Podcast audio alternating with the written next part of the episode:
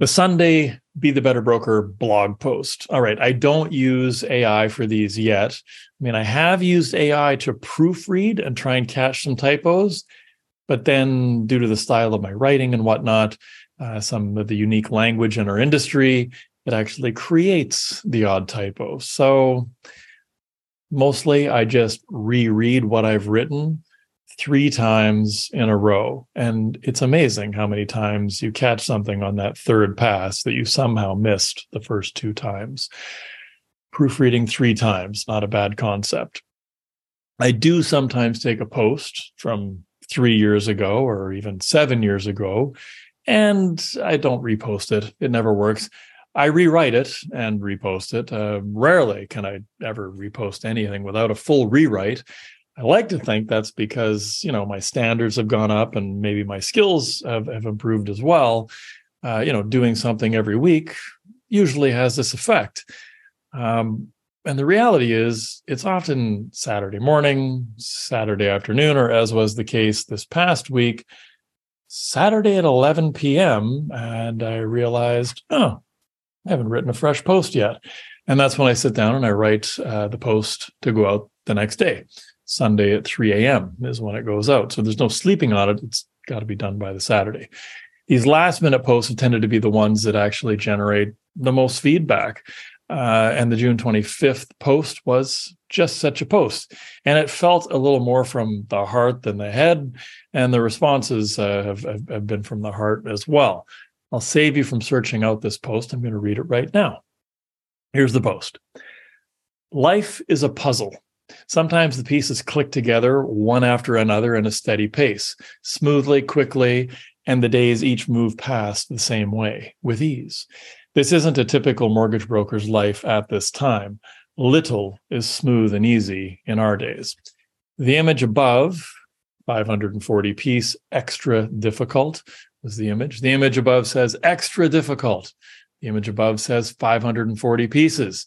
Each piece may well represent a day ahead in solving our current problems. I hope not. I hope it's 54 more days or 5.4 more days would be great, not 540, but hope isn't a strategy. Here's a strategy calculate what you have for resources, where you can make some cuts to become more efficient and effective, where you can find previously overlooked opportunities for connection, collaboration, and education. Put together a survival plan that spans for 540 days.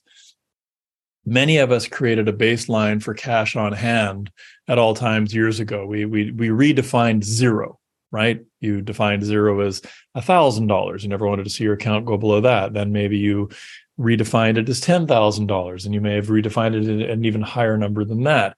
And that's a good thing. However, a few of us have had to tap into these reserves, and doing so almost kind of feels like a failure. And it increases stress for sure. And it robs us of confidence in what lay ahead when we actually start having to eat into that cash reserve, going below our, our artificial zero. Pause, sit down, exhale, open a journal, a Word doc, a spreadsheet, notes on your phone, whatever works for you and calculate your burn rate to the penny. Pull out bank statements, credit card statements, and get real with this exercise. What does your business cost per month? What does it cost you to keep the doors of the business open per month? What does life outside of the business cost you per month? Then add up the value of cash savings, liquid investments, both TFSAs and RRSPs are liquid as well, by the way. Sometimes people think RRSPs are not. They absolutely are a liquid investment. And anything else easily converted into cash in your bank account, crypto, gold, whatever. Anything that you can convert relatively easy, a few keystrokes, a trip down the block to the bullion exchange. Then calculate the value of assets you would file under a new heading under nice to have but not vital. Uh, this, for instance, is where I list my dirt bike, or at this point, dirt bikes. And in 2004, life was tough enough that I sold all my bikes and went 18 months without one. It wasn't vital. Uh, making our mortgage payment, buying groceries, uh, keeping insurance payments up. Those things were vital. And uh, for those of you that know me well, my outlet is the bike, but the outlet had to go because the outlet was a, a non vital asset, a non core asset, to use the business speak. Keep in mind, you'll have some kind of baseline income. You will. Maybe not the income of 2021, maybe not the income of 2022, but there will be cash flow. Then do some math. Use this reduced income figure, not zero, you're better than zero, and set this against debt, mortgage payments based on rates, say 2% higher. Take all of your debts and work work out the payments based on rates at least two points higher than today's rates, just you know, worst case planning.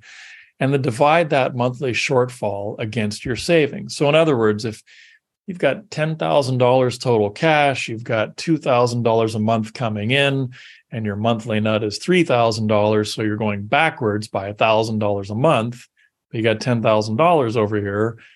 Okay, well, that's 10, right? 1,000 into 10. You've got 10 months worth of ability to carry off to cover off the uh, the burn rate, right? The difference in the burn rate with your savings. I think you get what I'm getting at there. And again, it's looking at the savings, the investments, the non vital assets, all of it. How many months can you last? 6, 12, 18, 24? 540 days from today would be December 16th of 2024. Okay, December 18th of 2024 as I read this now. Can you make it that far? Can you make it through 540 days? If you've read this post this far, if you've if you if you have listened to this episode this far, you've done the math above and you're struggling and if if pardon me and if you're struggling to keep your head above water then reach out to me let's talk you might not like what i have to say because you too may have something you don't want to sell and it wasn't listed as non-vital but maybe it really is uh, but i'm happy to have the conversation my first question though to forewarn you will be how many outbound calls did you make today and if your answer is zero i'll probably hang up on you because I should be your 11th call that day, not your first. This too shall pass. All right. You will come out the other end stronger. There will be some version of each of us that comes out the other side of this experience, and we will be stronger and smarter. I know this from experience. I know the crushing weight of feeling like I've made a massively incorrect life decision. So wrong, so massively wrong that it just might cost me everything. It won't. All right. It won't. Whatever decisions you've made, whatever point of stress you're at, you can move past it. You actually can get past it. You will not lose everything. You will not. And when it seems like there's no end in sight, you have to keep moving forward. There's no other viable option. And just know that you're not alone. You're less alone than ever right now. And if you feel like you are truly alone, then like I say, make me your 11th call. Don't make me your first call, make me your 11th call. Thank you.